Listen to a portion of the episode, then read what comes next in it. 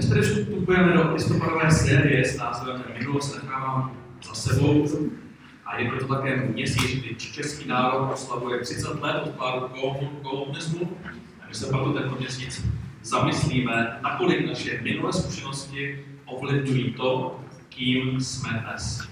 Čekají nás čtyři témata, která budou v časopise, a ty budou odkrývat čtyři různé vlivy minulosti. Bude nás provázet text, který je vám velmi známý, protože jste všichni několikrát četli s Filipským, takže si typoval, že přesně víte, kde to bude. A ten text zní, Pavel říká, nemyslím si, že bych už byl ve svém životě u cíle, nebo již dosáhl dokonalosti. Běžím však, abych se jí zmocnil, protože mne se zmocnil Kristus Ježíš. Bratři, já nemám za když jsem již u cíle, jen to mohu říci, zapomínaje na to, co je za mnou, upřen k tomu, co je přede mnou, běžím cíli, abych získal nebeskou cenu, již je boží povolání v Kristu Ježíši. Kdo je dokonalý, ať smýšlí jako my. A tak ta věta zapomínaje na to, co je za mnou, upřen k tomu, co je přede mnou, to je schopnost, které se budeme chtít tento měsíc dotknout.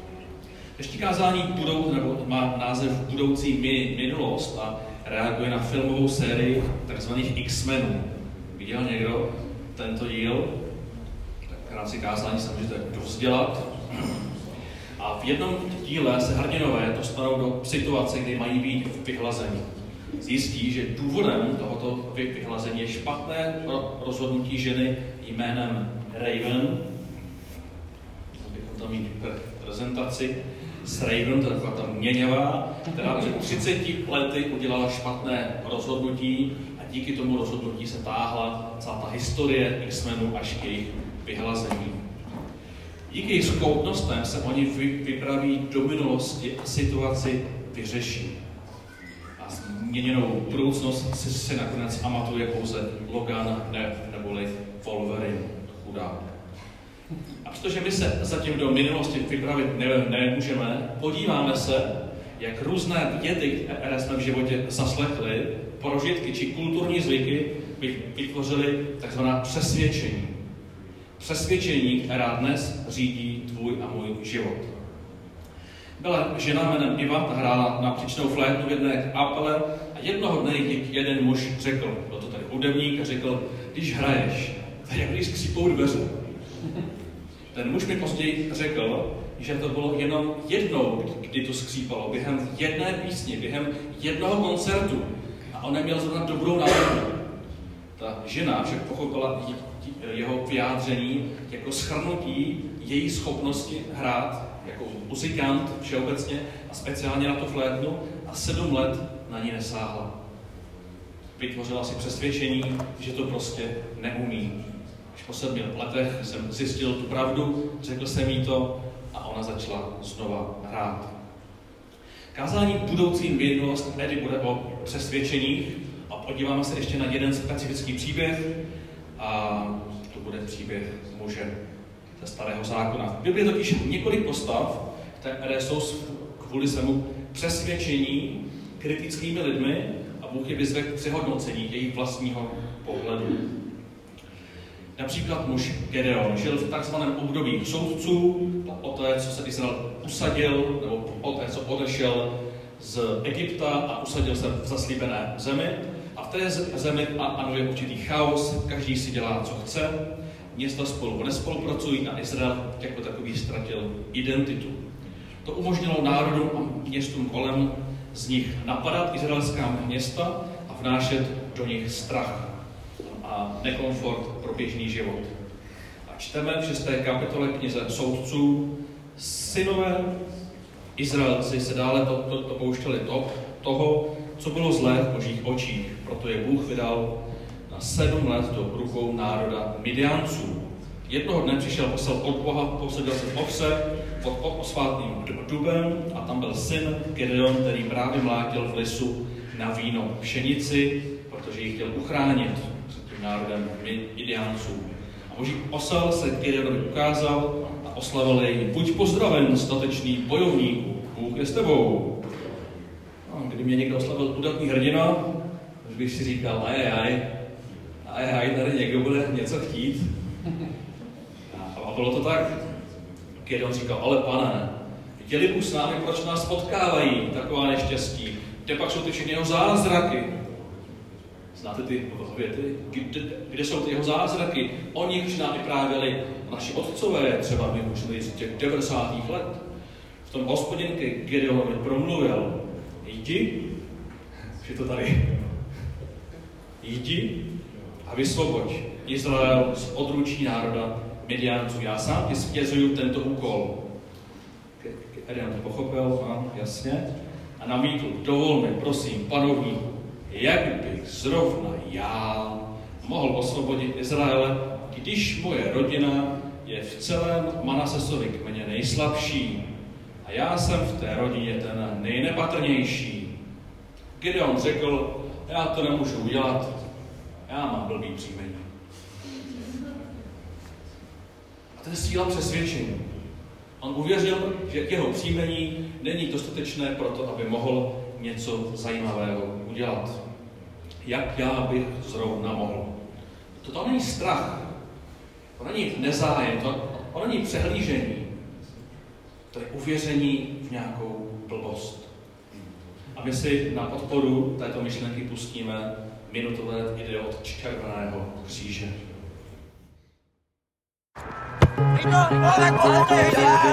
No sorry, já myslel, že tam bude někdo jiný. A kdo to bude uklízet?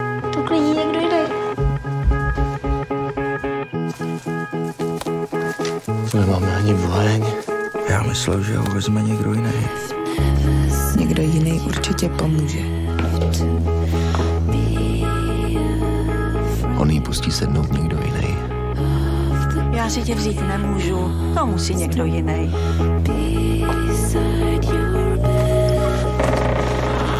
A nemohl by tam mít první někdo jiný?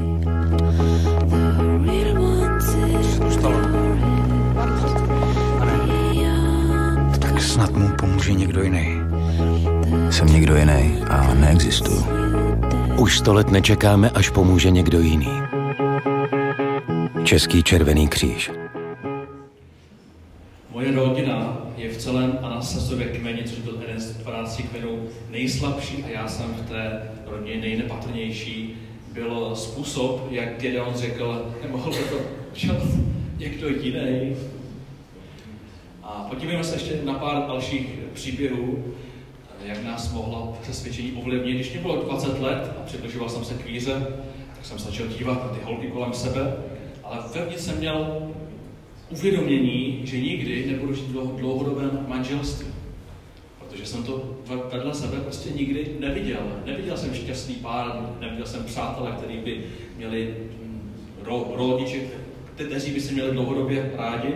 Já jsem uvěřil, já jsem měl to přesvědčení, že pokud si někoho vezmu, tak se od počátku svěřuju s tím, že to bude jenom na kratší dobu. Už jsem párkrát zmiňoval, že protože jsem vyrůstal bez otce, měl jsem přesvědčení, že ani nevím, jestli chci mít děti. Jak já je zvládnu vychovat, když jsem nikdy otce neviděl. A to jsou ty různé přesvědčení, které si z bereme z různých situací ty mají možnost formovat to, jak přemýšlíme dnes. Když jsem vstoupil do práce odboru mládeže, častokrát jsem slychával věty. Nepočítej, že se ti podaří rozjet další projekty. Tvoji předchůdci to zadali a to byly zkušenější než ty. A to byla pravda. To, to, já jsem s tím ani nemohl diskutovat, to byla pravda. Přede mnou byli zkušenější lidé. A mě mnohokrát napadla ta myšlenka, nemohl by to udělat někdo jiný. Ale Paul, Paul Bartlett nás učil, že právě ta, ta frustrace, to, že ně, ně, něco vidíme, s čím nejsme spokojeni, je často to vnitřní olání, tím právě máme něco udělat my.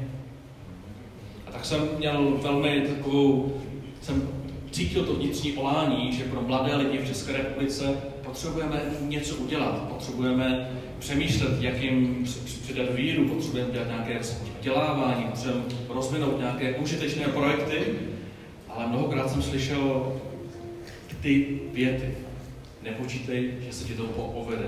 Chybí ti to, chybí ti tamto, až, až budeš mít toto, pak dělej tamto. Během těch 13 let jsme rozvinuli samozřejmě za mnohých zvláštních situací pět projektů a u, u každého kroku jsem si kladl tu otázku. Jsem si jistý, že to dopadne dobře, zvládneme to, nemohl by to přeci jenom ještě udělat někdo jiný. To jsou věty, které všichni slýcháváme, jestli si dostatečně věříme, jestli to dostatečně zvládneme a záleží na tom, co jsme v té minulosti slýchávali, je, jestli tyto věty překonáme, anebo z přesvědčení, které máme z mládí, když školní psycholog, učitel, strejda, máma, děda, táta řekli tu větu. Ty na to nemáš. Ty se do něčeho nepouštěj. Ty máš ruce levý. Já jsem si že to proč že to, proč ne, nepracuji rukama je, že jsem to 16 let slýchával, hlavně nepracuji rukama. Já dodnes nevím, jestli bych to třeba neuměl. A vždycky, když začnu vrtat, a teď se vysype kousek zdi, tak říkám, vidíš to, měl by to udělat i už někdo jiný. Zavolej Péťovi, nebo tady nějakýmu z Honzu, zavolej jim. A oni mi vždycky řeknou, ale nám taky vypadne omítka. A já asi protože už jsem přesvědčený, že prostě pracovat nemám, tak už to radši ani neskusím. Takhle fungují přesvědčení. Než pokročíme dál, podíváme se na to téma ještě šířeji. Jsou totiž přesvědčení, která jsou neškodná, prověřená něčí zkušeností. Například, nejez sladký před obědem, nebudeš potom jíst oběd. Nebo každou sobotu se doma uklízí, to je ten správný den, musíš vysávat a vytírat. Můžeme říct, že to jsou spíše rodinné tradice, ale sváně, to si myslí, že je správné každou sobotu to poledne uklízet doma. Někdo sabile kroutí hlavou, někdo zvedá ruku, ano. Mohou být olečenská přesvědčení, která se nás už dotýkají více. Například někdo říká, muž by neměl vařit, žena má vařit. O domácnost, kroužky a třídní schůzky se stará žena, taková ženská práce přece až teda ona přijde z práce. No, muž chodí na pivo, na sport a užívá si svého těžkého života. Nebo moje máma dělala ty palačinky jinak, říká někdy syn své, teda anděl své ženě, například já. Říká, víš, moje maminka to tam dávala víc oleje, byly tlustší, já ty tenký nejím už jsou přesvědčení, jak to jídlo má správně vypadat, jak se má ta rýže správně uvařit, jestli mají ty těstoviny být tvrdší, nebo takzvané al dente, nebo měkčí. To ještě nemusí být úplně problematické, ale už i to může někomu zavařit. To, že správně ví, jak má teda dá věc vypadat. Já jsem třeba na škole slýchával na gymnáziu, že přichází doba, kdy musíme pracovat hlavou, protože gymnázium, gymnazisti, to je budoucnost. Rukama už nespracují jenom takový divní lidé. To jsme slychali, vy jste budoucnost elita národa. No, jsou, jsou lidé, kteří ohrdají těmi na úřadech, sekretářkami, někdo učiteli, jsou ty přesvědčení, kteří říkají, no jo, učitel, tři měsíce prázdnin, tady by doma, takhle bych se chtěl mít. Někdo zase říká, že kdo nepracuje rukama, ničemu. Řemeslník, to je, to je to správný. Všichni flákači na těch úřadech, ty pro, programátoři, nevytváří žádné hodnoty. Jenom ty ruce, to je budoucnost. Jsou různá přesvědčení a můžeme dojít k těm, jdou i k zločinu. Síla přesvědčení v různých kulturách ovlivňuje chování celého etnika. Švédský psychiatr, který studoval vězně, migranty, zjistil, že pro určité národy je hněv ctnost. Že hněv je ctnost. Že hádat se, křičet, argumentovat, jo? že to je ctnost a síla druhu a proto byly určitý typ eh, těchto emigrantů ne- nenáviděli Švédy, protože oni byli tiší, mírní, když na ně zakřičeli, tak oni jim odpověděli hezky. A oni usoudili, že ten národ si zaslouží potrestat. A proto dělali různé kriminální činy, které nebudu rozebírat. Ale jejich přesvědčení jim vlela, že ten národ je celý špatný, protože uvažuje blbě. Poslední příklad je síla přesvědčení vyzkoušena u tzv. placebo efektu. Řeknu vám, že v pilulce je lék, vy tomu uvěříte a uzdravíte se, přestože ta pilulka byla prázdná. Říká se, že přesvědčení pacienta a naděje na uzdravení v kombinaci s pacientovou vírou mohou mít významný biochemický dopad. Kdo už si na sobě vyzkoušel placebo efekt? Takže nemusíte utrácet za drahé léky, prostě si tam jenom napište ten název a, a pak se uvidí teda.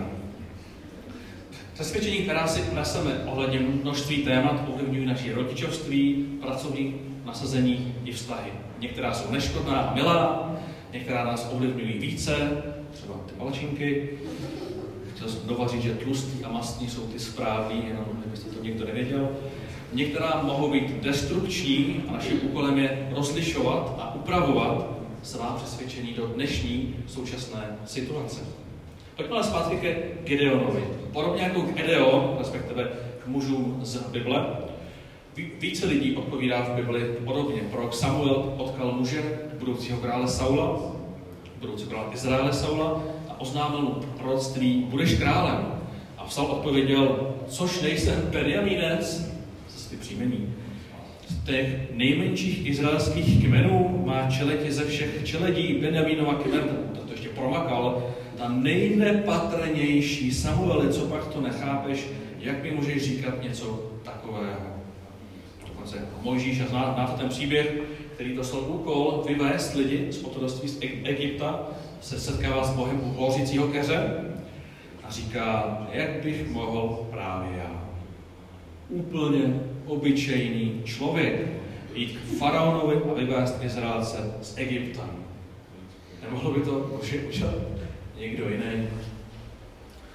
Naše milná přesvědčení nás limitují. A Edeon dostal pouze, nebo tak to čteme, pouze jednoduchou odpověď, kdy Bůh k Edeonovi řekl, já budu stát po tvém boku a ty bez problémů přemůžeš všechny Midiance.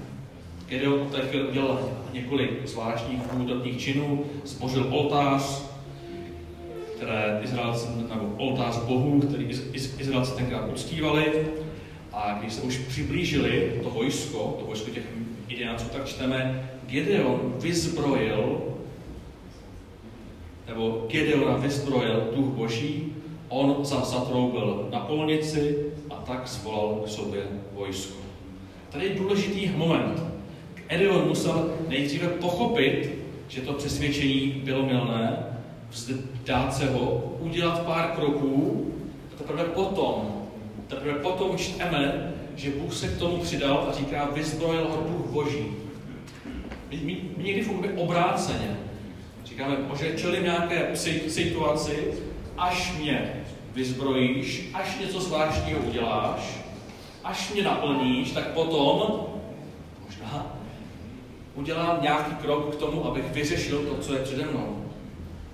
Ale Bůh často funguje obráceně. Chce, aby jsme uměli žít život jak, jako lidi a pracovali s tím, čemu věříme, jak věříme a učili se udělat několik kroků a v nějakém tom kroku najednou se Bůh projeví. A toto byla speciálně velmi nebezpečná situace, protože v tom, v tom efektu těch, těch drobných kroků Bůh dokonce Gedeonovi řekl, aby si opravdu uviděl, aby si opravdu uviděl, že jsem Bůh, který zvládá řešit veškeré problémy, tak z toho vojska, které tu máš, si necháš jenom 300 lidí. Kdybychom řekli, to bylo hloupé rozhodnutí, bylo to nemoudré, nestrategické, takový zvláštní příběh tady vodu, to si můžete doma dneska přečíst, ten příběh je takový delší. A on opravdu mu zůstalo pouze 300 lidí. A v tom vojsku naproti bylo několik desítek tisíc lidí. To rozhodnutí opravdu bylo hloupé z našeho pohledu. A tak i, tvůj, i tvoje při, si, situace, tvoje případy se ti někdy zdají hloupé.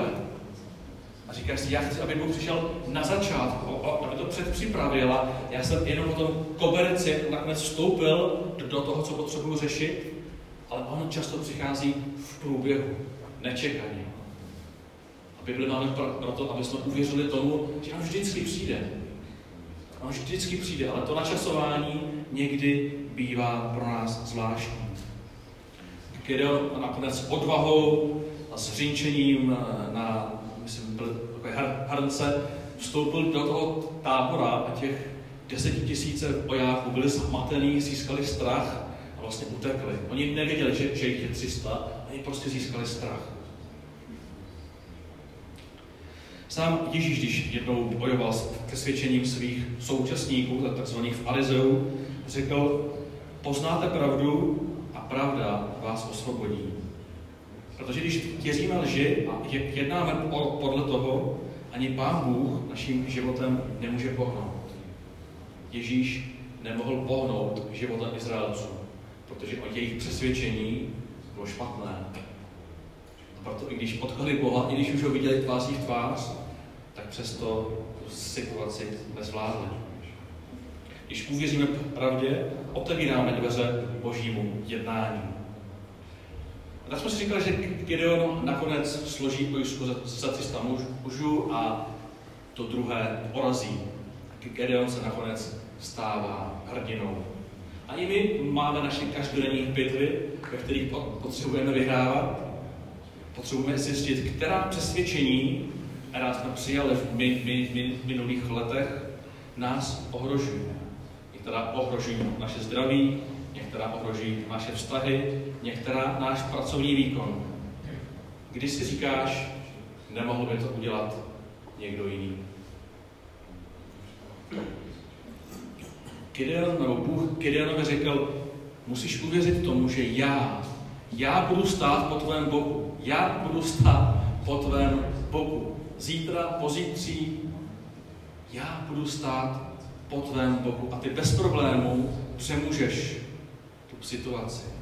Ježíš nám připomíná, když poznáváme pravdu, budeme svobodní, budeme moci reagovat jinak.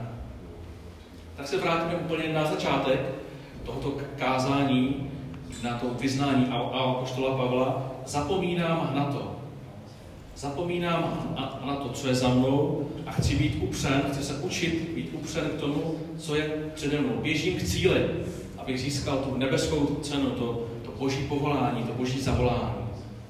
Získat boží povolání, nebeskou cenu, mít ten každodenní pokoj, že žiju správně, vyžaduje revizi naší minulosti.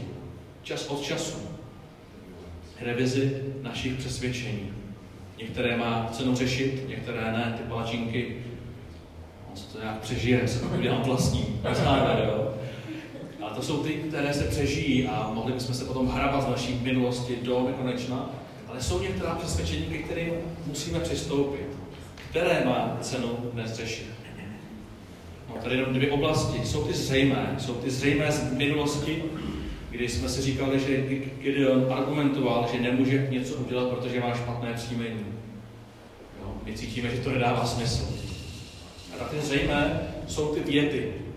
Jsou ty věty, které si neseme, že něco neumíme, něco nezvládneme, jsou to některé urážky našich partnerů nebo bývalých partnerů, možná je to podceňování rodičů, radši to nedělej, ty na to prostě nemáš říkal, já dnes pracuji, nepracuji anuálně, protože mám přesvědčení, že to vlastně neumím, ale to je to méně škodné a samozřejmě, když mě vyzvete, tak to třeba zkusit naučit. Ale jsou ty zřejmé, že někdo něco řekl a tobě to v určitý moment vždycky vyběhne. Vždycky se to objeví a ty si řekneš, nemohl by to udělat někdo jiný, a na ty první platí ta Gedeonova rada. Bůh ti odpověděl, já budu stát po tvém boku. Kež to je tvoje zásadní nové přesvědčení. Já budu stát po tvém boku, ne když to cítíš, ne když jsi úplně jistý, ne když ho vidíš. Je to přesvědčení, díky kterému Gedeon vešel proti deseti tisícům bojovníků a, a on tam s ním byl. Je to přesvědčení, on bude ve tvém boku, když jdeš autem do Brna, když, když prostě budeš kdekoliv zítra, ráno, odpoledne i večer. Potřebujeme odpustit ro, ro, rodičům za ty věty, školním psychologům, trenérům. Potřebujeme zmařit moc právě odpuštěním. Ne, že odpouštím trenérovi. Potřebujeme říct, odpouštím ti tati, odpouštím ti brácho, odpouštím ti trenére, že jsme řekl tuhle tu větu, která mě ovlivnila na 10, 20 nebo i 40 let. Potřebujeme adresovat to odpuštění a říct, odpouštím ti to a ta věta už nebude vládnout nad mým životem.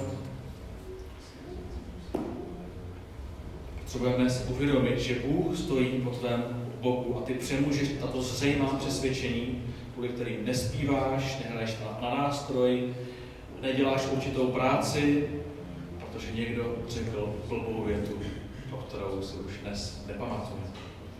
Za druhé jsou to ty přítomné. Ta přítomná přesvědčení, ty poznáme podle dohadu. Dohadu doma s partnerem, kdy argumentujeme něčím a vlastně argumentujeme tím, že jsme si tu větu odnesli z naší rodiny. To argumentace s našimi dětmi, kdy říkáme, takhle by se směl chovat, takhle by se měl chodit oblíkaný, protože moje babička říkala, že takhle je správné se oblíkat. A pamatuju, když vždycky vlastní otec říkal, když jdeš ven, bylo třeba 10 stupňů, tak si musíš žít rukavice a bundu a čepici. Když mi to říkal po 150, tak já jsem se bál ven, protože jsem těžce nesl věty, ale ty oblečení už fungovaly jinak, byly mnohem teplejší a, a my dneska ani tolik nechodíme ven, chodíme do auta a z auta potom ani nikam jinam. Ale jsou to ty přítomné, když s náma někdo argumentuje a my automaticky odpovídáme, automaticky odpovídáme něčím, co máme v sobě a někdy ani nevíme proč. A to, co je tady důležité, je, buďme více otevření. Neurážejme se hned. Nebuďme hnedka vytočení. Přemýšlejme nad argumentem toho druhého, jestli náhodou nenabourává mé nějaké dlouholeté přesvědčení, které sice vůbec nedává smysl, ale nic tam automaticky objeví a tak ho prostě lá, láduju a zvyšuju hlas a ten druhý zvyšuje, ten třetí zvyšuje a, a, a pak už vůbec neřešíme vlastně, co je pravda, ale někdo musí vyhrát argumentační bitvu. Buďme více Představím, proč tady Artem sedíš Buďme více otevření. Přemýšlejme na to, co mi ten druhý říká. Nebuďme vztahovační, neurážejme se hned. Jak máme někdy ve zvyku, on na mě útočí. On jenom řekl, že ta palačinka mu chutná, když je tlustá. Ne, on na mě útočí, že neumím vařit, že, že prostě jsem celý špatný a on jenom řekl, že palačinka mu chutná, když je tlustá a mastná. Tak si udělej, tak si udělám. Já jenom říkám, že tak už nic radši neříkej.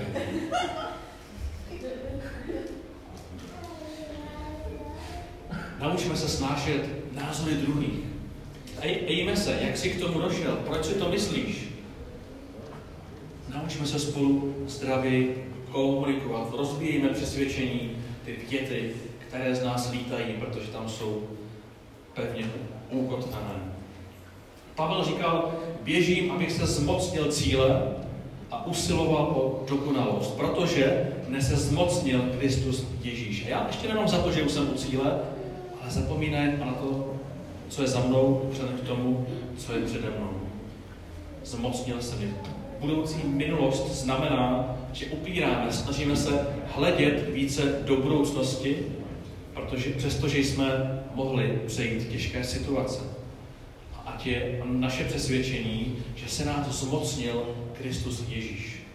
To ať je dnešní možná nové přesvědčení, že když se tě zmocnil někdo větší, někdo silnější, někdo mocnější, někdo, kdo tě má rád nejvíc ze, ze všech. Někdo, kdo umí nejlíp počítat, kdo umí nejlíp kreslit a nejlíp zpívat, to ať je naše nové přesvědčení, že když se tě zmocnil Kristus Ježíš, tak tě čekají dobré věci. Já pozvu k apelu dopředu, protože dneska nás čeká ve, večeře páně. A já bych právě tu večeři páni chtěl napřímit tímto směrem, aby si mohl vyznat, že to tvoje nové přesvědčení bude, že se tě zmocnil.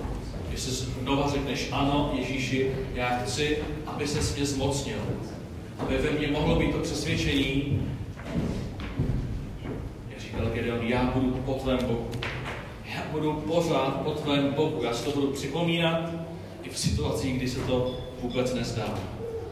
Ale to je mojím dnešním pozváním. Večeře páně moment, který Ježíš ustanovil, aby jsme měli nějakou tradici, nějaký svátek, nějakou radost, že i když on musel umřít tím zvláštním způsobem, musel umřít na kříži, protože na ten kříž vzal ty naše prohry, vzal tam ty naše slabosti a řekl, hej lidi, muži, ženy, mladí, staří, já vidím, že jste ve vašem životě slabí.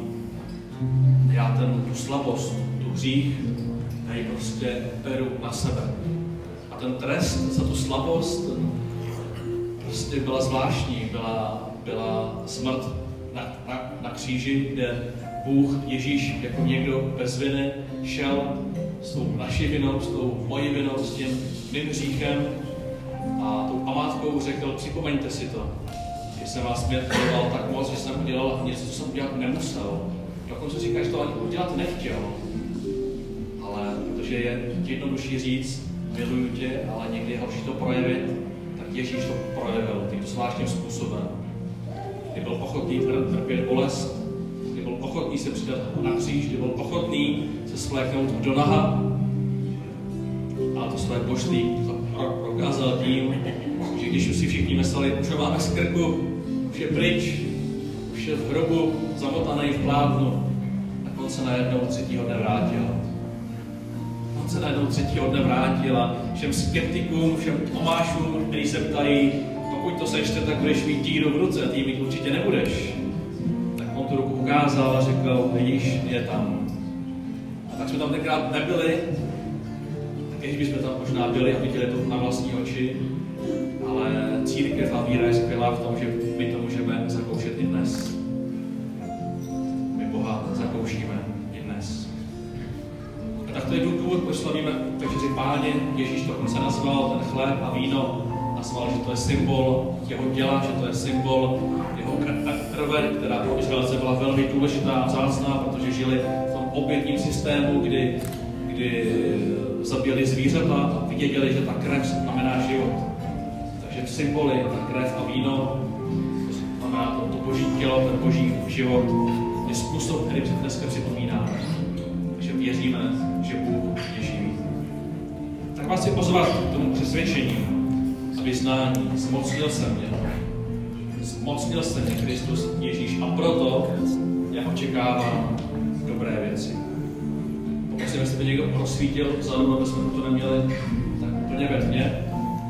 A chtěl bych jenom na závěr Bohu poděkovat za ten moment, za to, že je stále živý a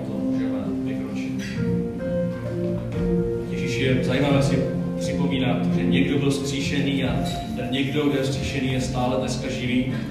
A děkujeme ti, že jsi na, na, na to pamatoval a prostě jsi nám dal takový zvyk, kterým si to vždycky připomeneme. Děkuji za ty symboly, za to tvoje tělo, za tu bolest, kterou jsi musel projít.